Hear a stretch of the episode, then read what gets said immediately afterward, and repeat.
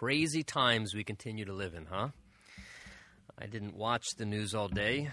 Thankfully, I got to be in my Bible instead, preparing for this evening. But people text me and tell me what's going on uh, on the news, and uh, kind of sad, you know, to to recognize some of the realities. But but I'll tell you something. I, I want to tell you something that's more sad, and that I think as the church and the body of Christ, we need to be more concerned about and to be praying about. I'm not shocked when people in the world uh, act like worldly people. Uh, but if you have not seen yet, and there's a YouTube video, you can see the clip of it. Um, recently, it was just a few days ago in the, um, I believe it was the opening of the Congress session. A lot of times they'll allow uh, a chaplain or a pastor at times to open in prayer. Uh, and a, I believe it was, and forgive me if I'm wrong on the exact facts on it, I believe it was a Methodist uh, minister who uh, opened in prayer, and then as the prayer was being closed out, uh, prayed in the name of uh, a Hindu god. And then he said, the monotheistic God that is known by many different names, uh, by which we may choose to call him. And then at the end of the prayer said, Amen and a woman. Literally said that. Amen. And then afterwards said, and a woman, because he wanted to be sensitive to everything being so gender offensive now, that now, even though just because the word amen has the word men in it, there's no etymological connection in the what the word amen means. The word amen simply means so be it or amen from the so it's nothing other than a term that means let it be so, but because it has the word men in the word amen in the spelling, this individual felt the need to add at the end of the prayer and a woman.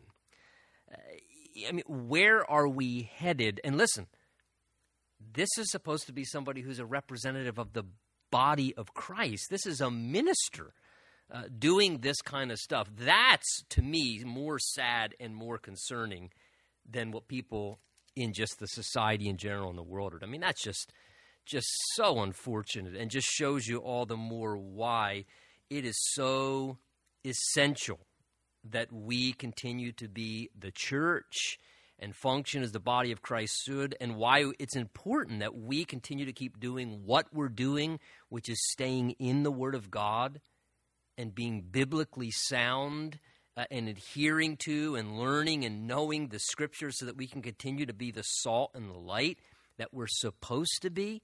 Uh, because the world's just going to get darker. We, our world is scheduled for darkness. So that's really, though it's disappointing, it's really not something that's shocking for us, right? I mean, the Bible tells us in the last days, it doesn't say wonderful times will come.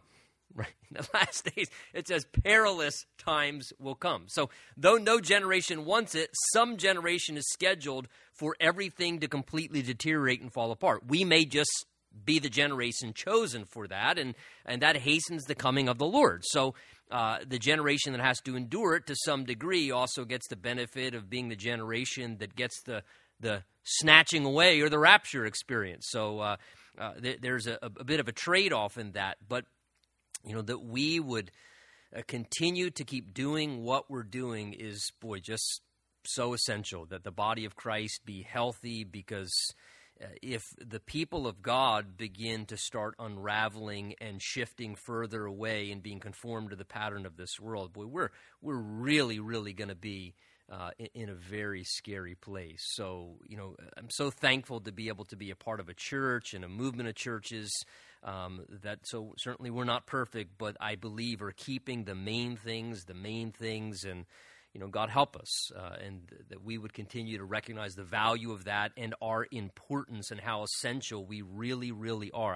One of the things I sent back to somebody that sent me a text today, I said, just another reminder that the church is absolutely essential to continue to be salt and light and be representatives of the truth and just help people have some hope and clarity and sanity uh, as humanity is just kind of unraveling at the seams in a lot of different ways uh, that we see kind of going on right now. So, anyway, let's pray and ask God to speak to us. Father, thank you this evening for uh, the opportunity to be able to assemble together and, Lord, to be able to lift our voices, to sing to you, to be able to have just a conscious awareness of your reality, Lord, and your presence, and to be able to experience the ministry of your Spirit in such a dry and and weary world right now, Lord. We thank you that you are like an oasis, Lord, and that we can come into this place and disconnect from the world for a little bit and, and be kind of recharged inwardly by the power and the ministry of your Spirit. And so we just ask that you'd help us now, Lord, as we've come here tonight. We pray you'd strengthen us physically after a, a lengthy day, whatever it may have been, that you would just help us to be alert mentally and that spiritually we be sensitive to what your Holy Spirit is trying to say to us as we continue to journey through the Word of God together as a church family. So please speak to us, Lord, by the ministry of your Spirit tonight. And we ask this expectantly together in Jesus' name. And everyone said, Amen. Amen.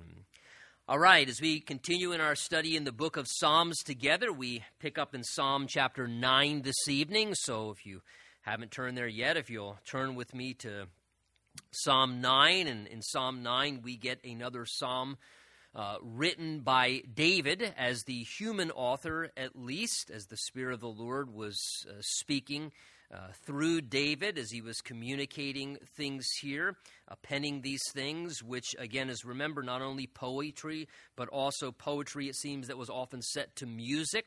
Uh, exactly what the tune and the melody is from time to time, we don't know that, but certainly the book of Psalms is sort of like a Jewish uh, hymnal in a lot of ways. And here we find David in Psalm 9, it seems, worshiping God despite very wicked and dark times in the culture. Now, again, I realize we can't probably relate to that right now, but David could in his day, and, and that's what David was experiencing. Things weren't the greatest circumstantially for him personally. They weren't the greatest uh, at the time at the state of the nation of Israel as Saul was unraveling and David was dealing with difficulties. Again, so the society in David's day was uh, wicked, morally, things were going downhill. And David writes this psalm, and you see that he still worships God and really just wants to turn the whole matter over to God and keep his focus on the Lord in the midst of these very dark and wicked times. So, uh, the little statement we have above the psalm, where it begins to the chief musician, to the tune of Death of the Son. Now, I don't know what that is, if that sounds pretty morbid just in the description of it. Some think that could be a reference uh, to uh, the death of one of David's sons, of Absalom. We do know that David's son Absalom uh, died, and so it could be that this, to some degree, had some connection to that. We, we can't be certain. We don't have a, enough evidence to validate that. Uh, it could just be that that was the general tone of the music, kind of the melody in the way that the uh, song was uh, kind of put forth to music when it was given to the chief musician. Uh, but notice David begins with a number of I will statements in verses 1 and 2, showing that he made these conscious decisions in his life. God has given us a free will, which means that we are voluntary creatures who have the ability to make decisions what we choose to do and what we don't choose to do. That we have that freedom to make those personal determinations. And so David says, despite these things going on, I will praise you, O Lord, with my whole heart. And I will tell of all your marvelous works. I will be glad and rejoice in you, and I will sing praise to your name, O Most High. Now, notice you can tell David's not saying these in, things in great times because look just the next few verses. He says, When my enemies turn back, they shall fall and perish, for you've maintained my right and my cause. He says, verse 6, Oh, enemy destructions are finished forever. Uh, again, uh, this is the idea here. David's dealing with enemies, he's dealing with difficulties. Uh, he's going to talk about how God needs to deal with and judge the wicked actions of mankind and what they were doing. But again, in the midst of those things, how does David process all this? He doesn't process it by overly focusing too much, by getting bogged down looking at all the wickedness and being frustrated by all the rotten things that were happening in the culture and society, or even being overly frustrated and being embittered about the things that were being done to him that were hurtful or that were wrong, whether by Saul or other detractors coming against him, uh, David made a conscious decision to keep a proper focus in the midst of those things and to, to keep his eyes on the Lord. And I'll tell you, that's really an important thing, but it is also really a conscious decision because, you know, like that one song that we sing, My heart deceives me, my feelings lie, they're always drifting like an ocean tide. Uh, you know, again, there, there's this constant struggle for all of us as people where our thoughts want to take us down certain roads, our feelings, our moods want to kind of lead us in certain directions. When we see things happening around us and in front of us or on the news, or, you know, again, it, it's easy to feel inclined to start to think and feel certain ways. And we have to, as the Proverbs say, direct our hearts, not allow our hearts to direct us. If we let our hearts direct us, the Bible says what in Jeremiah? That our heart is deceitful and desperately wicked. Uh, but we need to direct our hearts. Proverbs 4 says to keep our hearts with all diligence.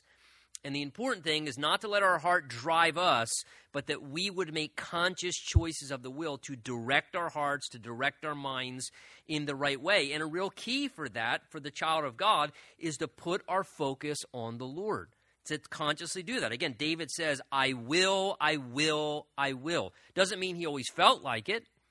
I'm certain he didn't. I mean, he's a human being just like you and I. Uh, it doesn't mean he always naturally was inclined to do that, but he said, I will do this. I'm going to make a conscious decision. He says, I will praise you. He says, verse 1, O Lord, and notice he says of his praise of the Lord, of his worship, he says, I will praise and worship the Lord with my whole heart.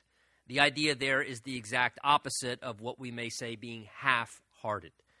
You know, being uh, kind of apathetic or, or just kind of going through the motions, but our hearts, we say, hey, your heart's not really in it right? I mean, we understand that in human relationships. You know, it could be in a in a marital relationship or in somebody we're talking to about the way we see they're doing something. We say, I, I know that you're you're going through the motions, or, I, or you say those things, but I can tell your heart's not really in it. I can tell your heart's not really behind it. Well, the Bible even cautions us. Jesus himself even pulls from Isaiah and uses it as a rebuke, where God says eh, eh, to us, you know, that we can worship him with our lips, but our hearts can be far from him. And God says, These people worship me in vain. The idea is actually imagine that. That God says that there's an actual form of worship that is actually vain. The idea is empty or, or profitless. And, and the reason I think that is because we're not worshiping from time to time with our, as David says here, our whole heart, with our whole heart being in it. I mean, I know that I can as well as you can when you become familiar with the Christian songs, right? You could just you could stand in church and kind of you just you kind of sing the words and you just ramble off the sentences, but yet your heart can be in a totally different place or your mind's completely somewhere else. And the reality is is is God wants our full passion and wants us to engage and he wants us to worship with our whole heart. And that when we give our worship to the Lord, when we praise the Lord through song or through prayer, that our heart would really be in it and I don't know about you, but I tell you this I know for myself personally, not only do I know that pleases God more, and is God worthy of that, and does that bless God more, but I get more blessed when I worship the Lord with my whole heart and I really genuinely engage as compared to if I allow myself to kind of disconnect a little bit, if you know what I mean.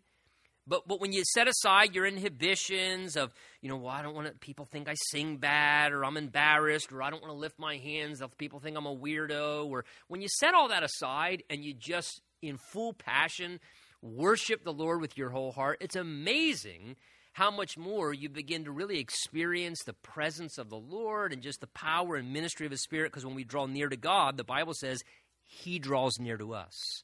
And so there's that reciprocal benefit.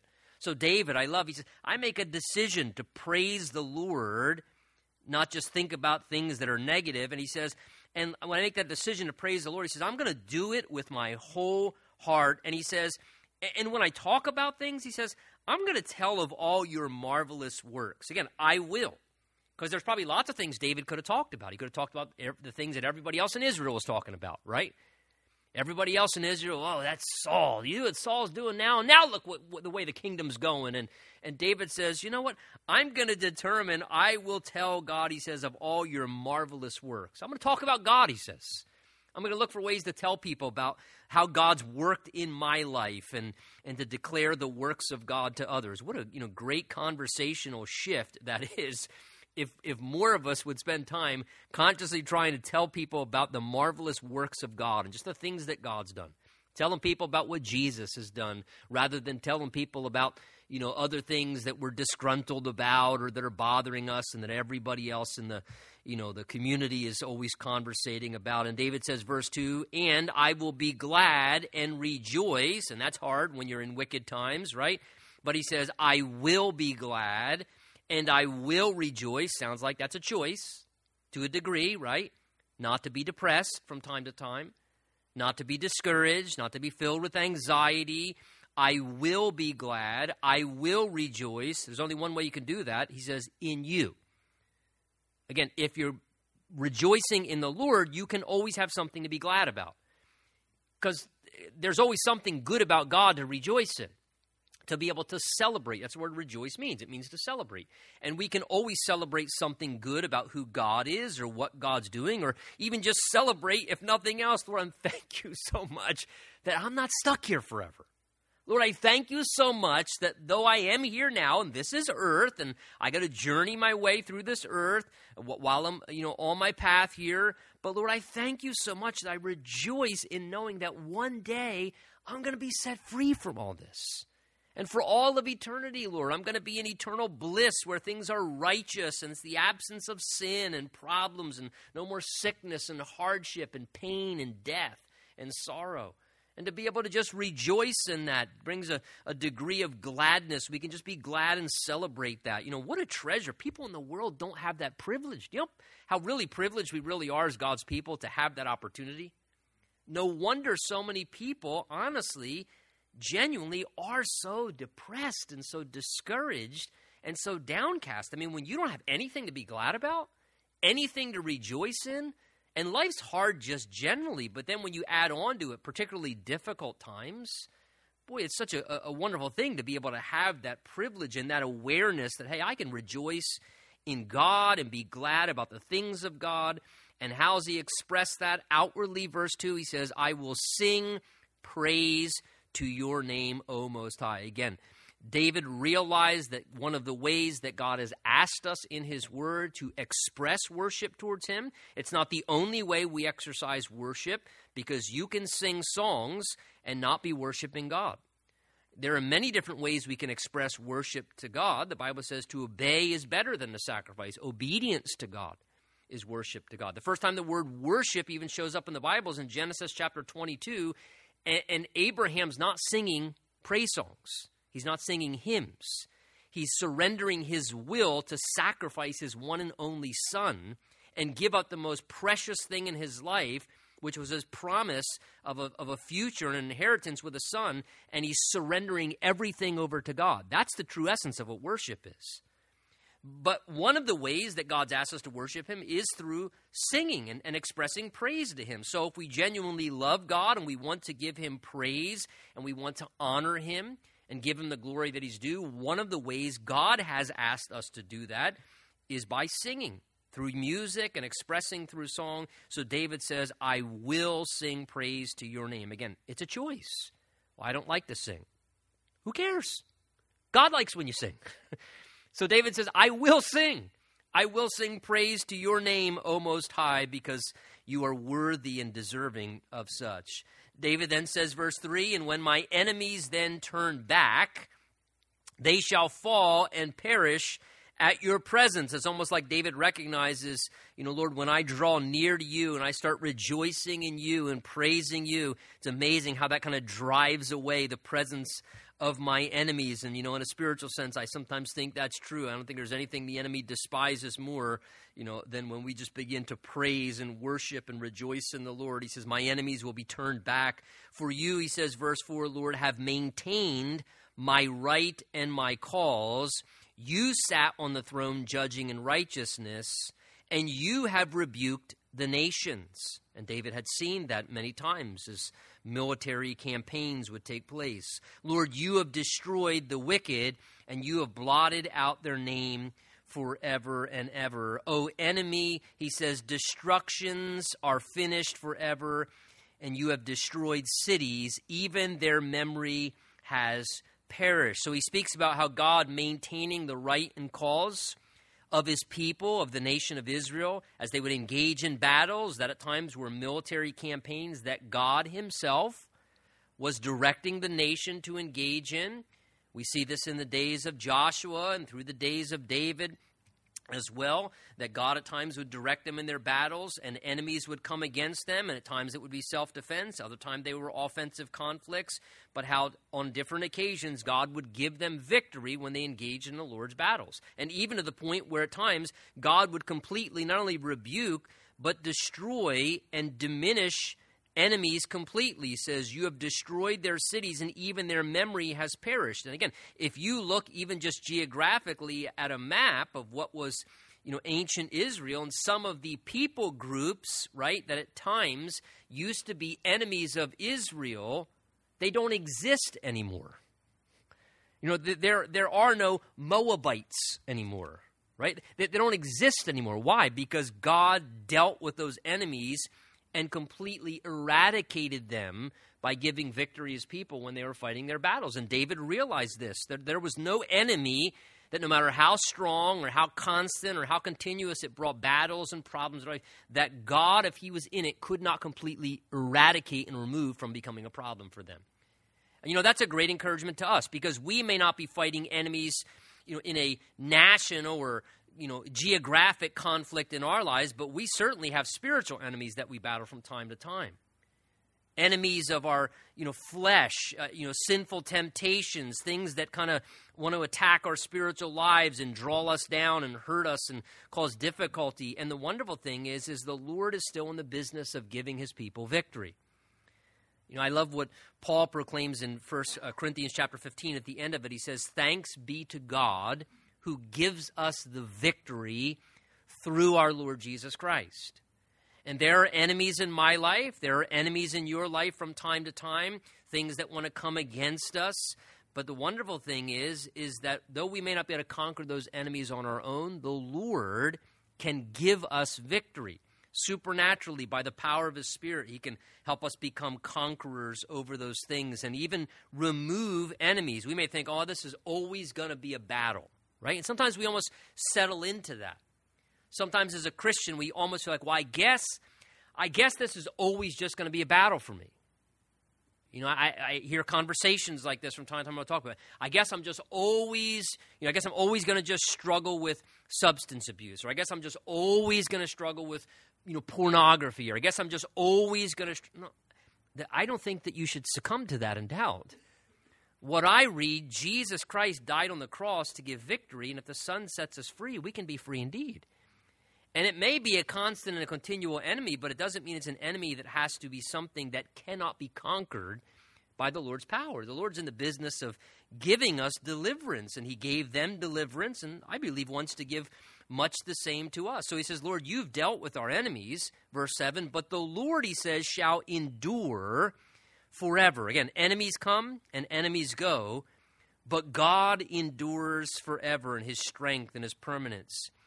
He says he has prepared his throne for judgment, and he shall judge the world in righteousness, and he shall administer judgment for the peoples in uprightness. So again, the Bible pictures that one day God will justly judge the earth that God is a judge. Often we want to think about God and His love and His goodness and His mercy and His kindness, but we need to realize uh, that God's goodness and love and mercy and patience and kindness isn't something that interrupts the fact that God is just and God is holy. And if God is going to be good and just, then He needs to exercise justice against what's wrong and what's evil. And one day God uh, you know, will ultimately judge all of humanity, but there are times when God must and God should bring his judgment. And David recognized that. He says, Lord, uh, you have prepared your throne for judgment when it's necessary. And one day, he says, you are going to judge the world, all of humanity, in righteousness and minister your judgment among the people. He says, verse 9, and the Lord will also be a refuge for the oppressed. Again, the oppressed are those who are being taken advantage of, those who are being, you know, kind of controlled in an unfair way and manipulated. And he says, for those who are experiencing that, being held back, oppressed, being kind of manipulated, he says, Lord, for them you become a refuge in times of their trouble. And again, the word refuge speaks simply of just being a safe place of preservation. A refuge is, is somewhere where you can find shelter from the storm, somewhere where you're safe and it's restful. And, and the Bible pictures God in this way for us many times that God is our refuge.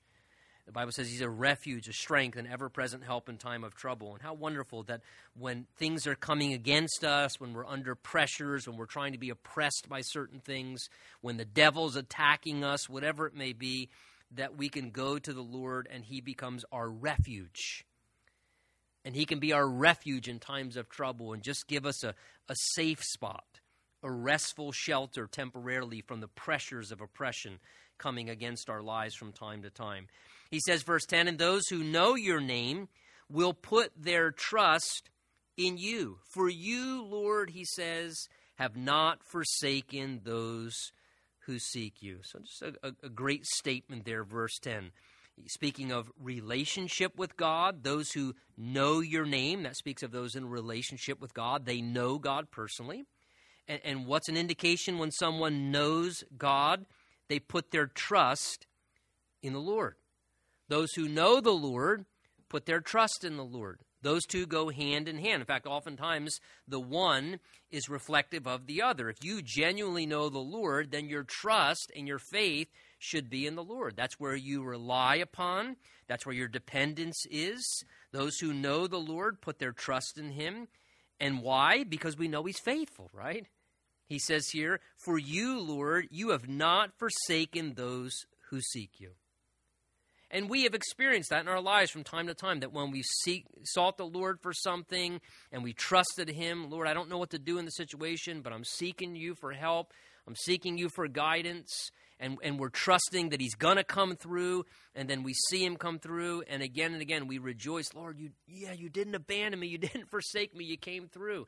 But see, it's that testimony of God's faithfulness, of knowing Him and what He's like. And trusting Him and having seen Him come through before, that should be our confidence that then when the next situation arises, because it always does, right? The next trial, the next challenge, the next threat, the next circumstance, the next difficulty or thing that makes us fearful or concerned and we're worried what's going to go on. That's what should make us again say, Lord, I know you, so I'm going to trust you because, Lord, I've learned this that those who seek you, you never forsake them. And you know, that may be where you're at this evening. Perhaps you are in the midst of something. Look, remember, the Lord has not forsaken, and He will not forsake those who seek Him. You trust the Lord, you seek the Lord, and you know that He is not going to forsake you. He will be with you. He's never going to leave you or forsake you. The Bible promises that very thing. I can't promise you that others won't. I wish I could stand before you and tell you that no other person in your life may never forsake you because the reality is is they may have already and they may. They're human. And and it's a difficult thing to swallow but again what a wonderful thing to know that you know, the psalmist declares later on we're going to see he says even if my mother and my father forsake me the lord will take care of me.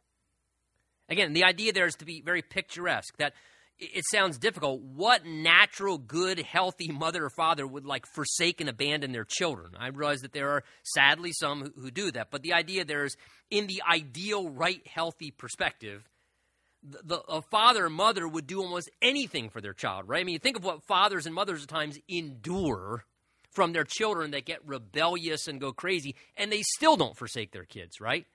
And that's the idea. Even if my father and mother, the most least likely individuals, forsake me, I know the Lord will take care of me. The Lord won't forsake me. You know, that should give you great confidence in your life. That gives you a sense of security as a person that even if you feel forsaken or you feel others may forsake you, you can know if you keep seeking the Lord, He will never leave you or forsake you. And I think that's why David says, in light of these things, verse 11, notice now he shifts his instruction to others. He says, Therefore, sing praises to the Lord. So David said earlier, I will sing praise to your name. Now he's telling others. Look, he said, Join me in this worship. Sing praises to the Lord who dwells in Zion. And again, in Jerusalem and Zion. And in the days of the tabernacle and the temple, the, the presence of the Lord was there in the midst of the Holy of Holies there in Zion. But the wonderful thing is, one day, literally, the Bible tells us, Zechariah 14, Isaiah 2, other places, that when Jesus returns, he's literally, again, the presence of the Lord going to set up his throne in Jerusalem. And in some ways, prophetically, uh, there will be those singing praise to the Lord who will literally be dwelling once again, perhaps sooner than we expect. That will actually be singing to the Lord directly, who's dwelling and ruling and reigning there in Jerusalem in the very, very near future. He says, Declare his deeds among the people. So again, David said, I will tell of your marvelous works, verse 1. Now he's saying to others, Hey, join me. Join me in worship. Sing with me. And he says, You declare his deeds. You tell people too. Tell people what God's done in your life. When he avenges blood, he remembers them and he does not forget the cry of the humble. He always takes care of those who are being hurt and wounded. He says, verse 13, Have mercy on me, O Lord. Consider my trouble from those who hate me. You who lift me up from the gates of death. Now, you're, you're pretty low when you're in the gates of death. Uh, again, whether David's meaning that literally, because David's life, remember, truly was being hunted down. So, in a sense, David knew what it literally meant. We may feel like, oh mean, I just I am so overwhelmed. I literally feel like this trial is killing me right? I mean, David literally was eluding people who were actually trying to kill him. Literally, there were people actually trying to murder David. You imagine the degree of stress and the reality of that. Someone literally hunting you around as you're running through the Judean wilderness and people are literally trying to put you to death. David literally was experiencing it. Remember at one time David said, There's but a step between me and death? That literally was like every step he was taking there was the risk that someone was going to take his life. And imagine the stress and the difficulty that created for him in his life. But again, he's describing just the difficulty and feeling very low. But he says, Lord, you are able to consider my trouble from those who hate me. You're able to lift me up from the doldrums of being down and feeling like I'm in the gates of death to spare me. And why? Why does he want God to spare him? He says, verse 14, Lord, spare my life that I may tell of all your praise. In the gates of the daughter of Zion, I will rejoice in your salvation, your deliverance. Lord, save me from death so that I can declare the glory of your awesome salvation. You know, isn't that exactly really what the Lord does spiritually in all of our lives? We are all facing the gates of death because the Bible tells us the wages of our sin is what? Death. Eh, that we are, in a sense, headed through the gateway of death in our sin and deserve judgment and death for our sin, but yet the Lord, in his love, intervenes by sending Jesus for us, and Jesus comes and accomplishes what he does on the cross and his resurrection for us so that he might provide for us salvation and to deliver us from death unto eternal life. And in the same way, you know, we would say to the Lord, Lord, save me that I may tell of all your praise and that I can rejoice in your salvation, Lord, your spiritual salvation. You've spared me from death and hell and given me eternal life. And again, that should be something that motivates us to want to tell people when, when we continue to keep conscious of what the Lord's really done for us. That's why David, no doubt, declared in Psalm 51 Lord, restore unto me the joy of your salvation. Because when you have that awareness and you live with it and kind of kind of you know wears off from time to time, you want to tell people about it. You want to tell people what the Lord has done in saving you because you're just excited and rejoicing in your salvation. That's what's so special about brand new believers because they are just so excited that the Lord saved them that they just want to tell people. And they're excited about it, and there's something about that becomes a very powerful testimony. He says, verse 15, the nations have sunk down in a pit which they made. In the net which they hid, their own foot is caught. So notice, there is no success in doing what's evil or wrong. It's, it's just a, a, a self destructive path. The nations sunk down in the pit which they've made, they get caught in their own net and trap. And he says, The Lord is known by the judgment he executes. The wicked is snared in the work of his own hands. Meditation, Selah. In other words, think about that. There's nothing successful that ever comes from doing what is wrong, whether personally or even says nationally, because in verse 15 and 16, he describes how nations literally ruin themselves. That's what he's describing in verse 15 and 16. A nation sinking down in their own pit which they've made, and the wicked people of the nation becoming snared in the work of their own wicked hands, doing things wrong and sinful and immoral. And, and this is true. From time to time, God raises up nations, and then there are times when God judges and he removes and he gets rid of nations. And what's very interesting is to see, again, particularly if you think of even, for example, the Roman Empire, not even every time does a nation get conquered militarily. The Roman Empire didn't get conquered and overcome militarily like other nations did. The Roman Empire, the iron fist of the Roman Empire, fell apart internally because of its own wickedness as a nation and the things that it was doing that were filthy and immoral and all of the corruption inwardly of the moral fiberwork of the Roman Empire is what led to it sinking down into its own collapse. It collapsed from within.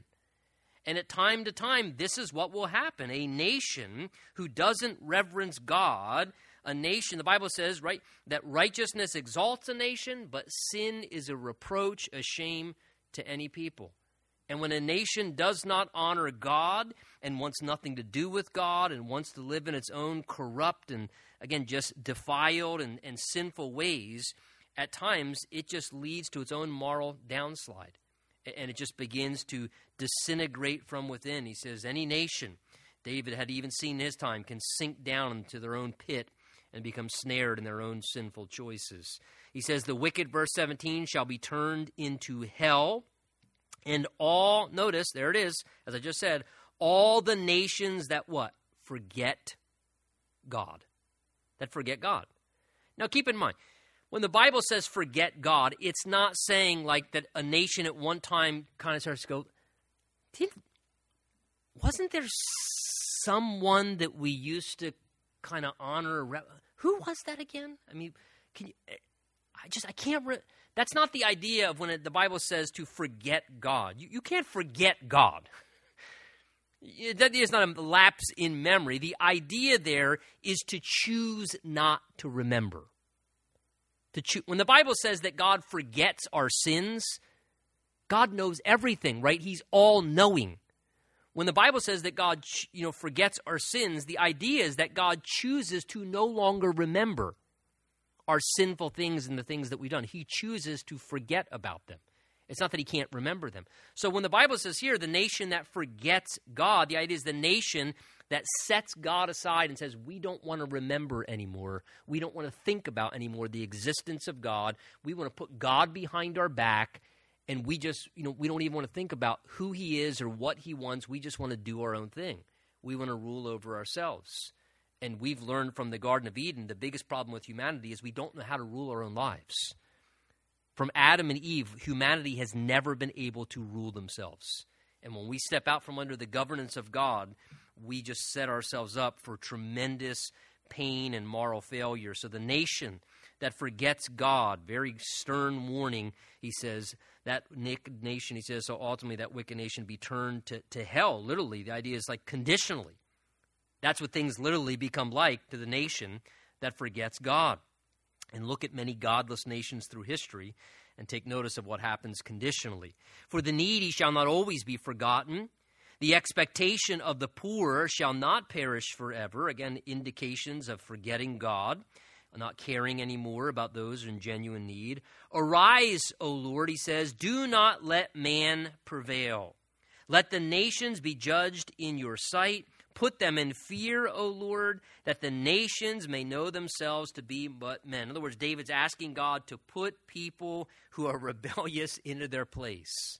He's saying, Lord, please, please, don't let men prevail in their wicked intentions, in their self serving pursuits, the things that they are doing that are directly opposed to what would be best for us as a people.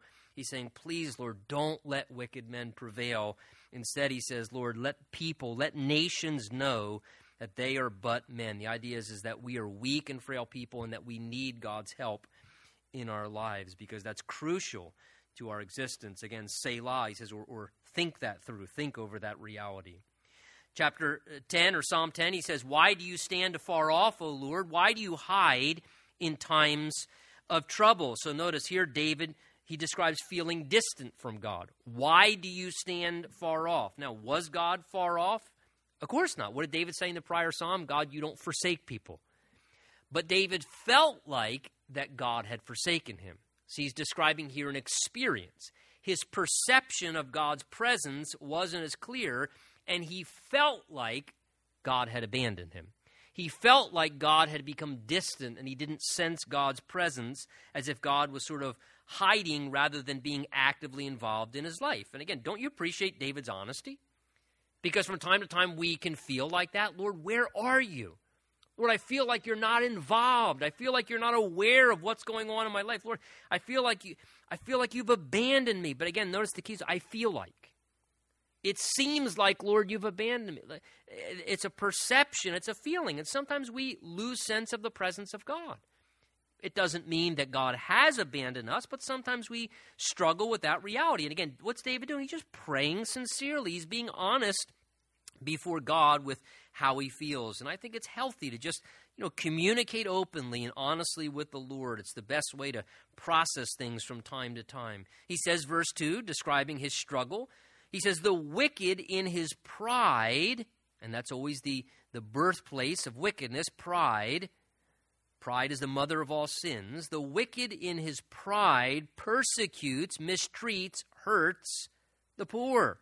Let them be caught, he says, in the plots which they have devised. In other words, God, let them reap the very things that they're sowing harmfully against others. For the wicked, he says, verse 3, boasts of his heart's desire.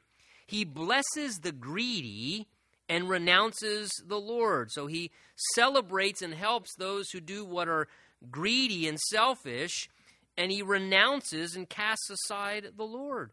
The wicked, he says, in his proud countenance does not seek God, and God is in none of his thoughts. You know, what an interesting classification there of what it means to live a wicked and a proud life, to not only not seek God, but he says literally, God is in none of his thoughts. The idea that he doesn't even take into consideration the reality of God what pleases God, just again, completely pushing the idea of God out of one's thoughts uh, and just continuing to be a self seeking person. Again, the, the characterizing mark of a proud and a wicked life. He says, verse 5, notice, however, his ways are always prospering.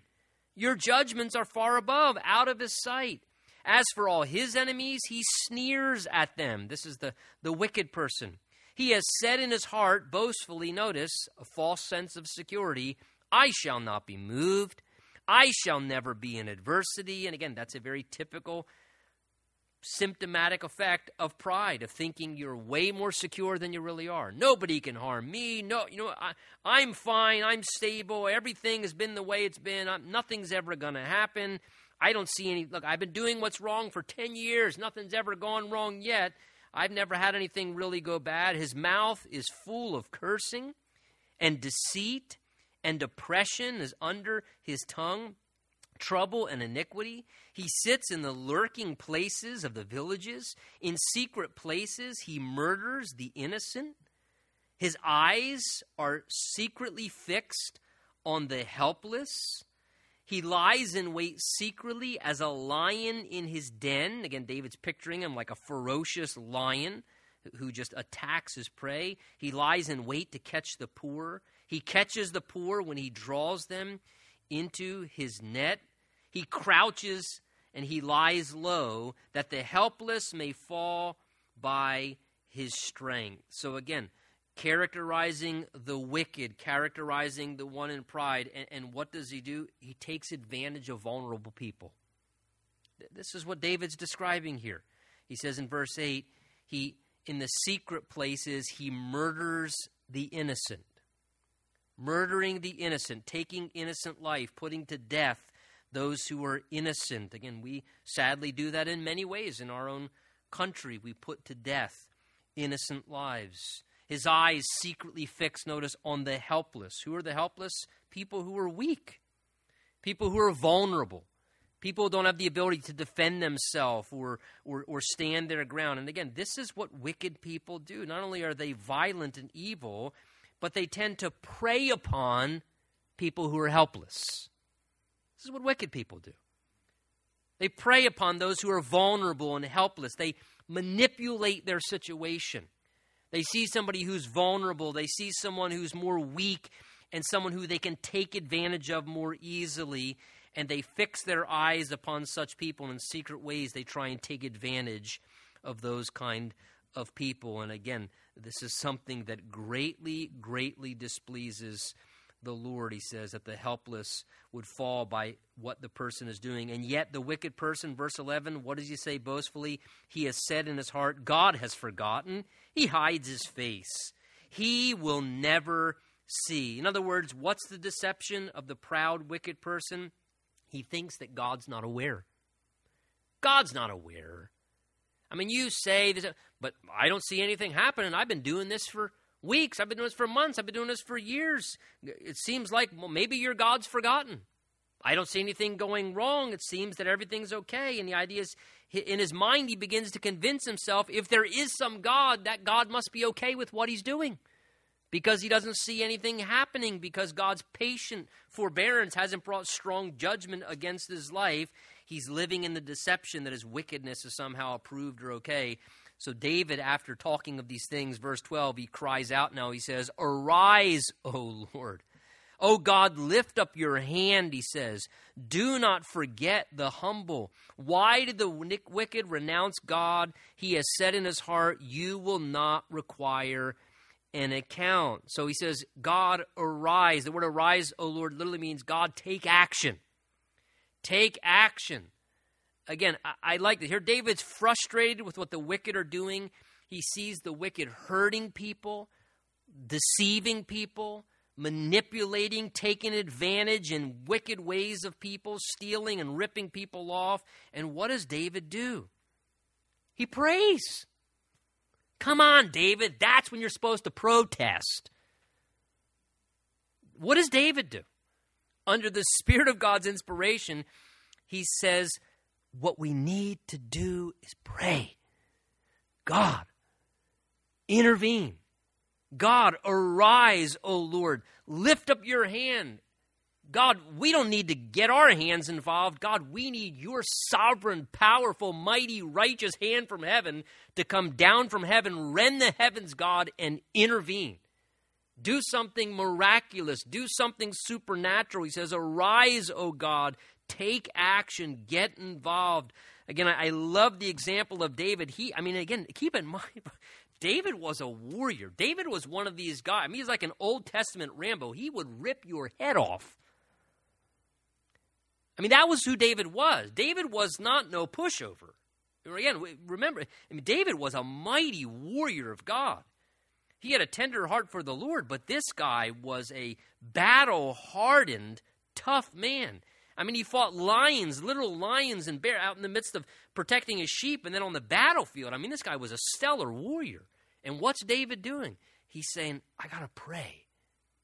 I got to, because the battle belongs to the Lord, right? That was David's sentiments.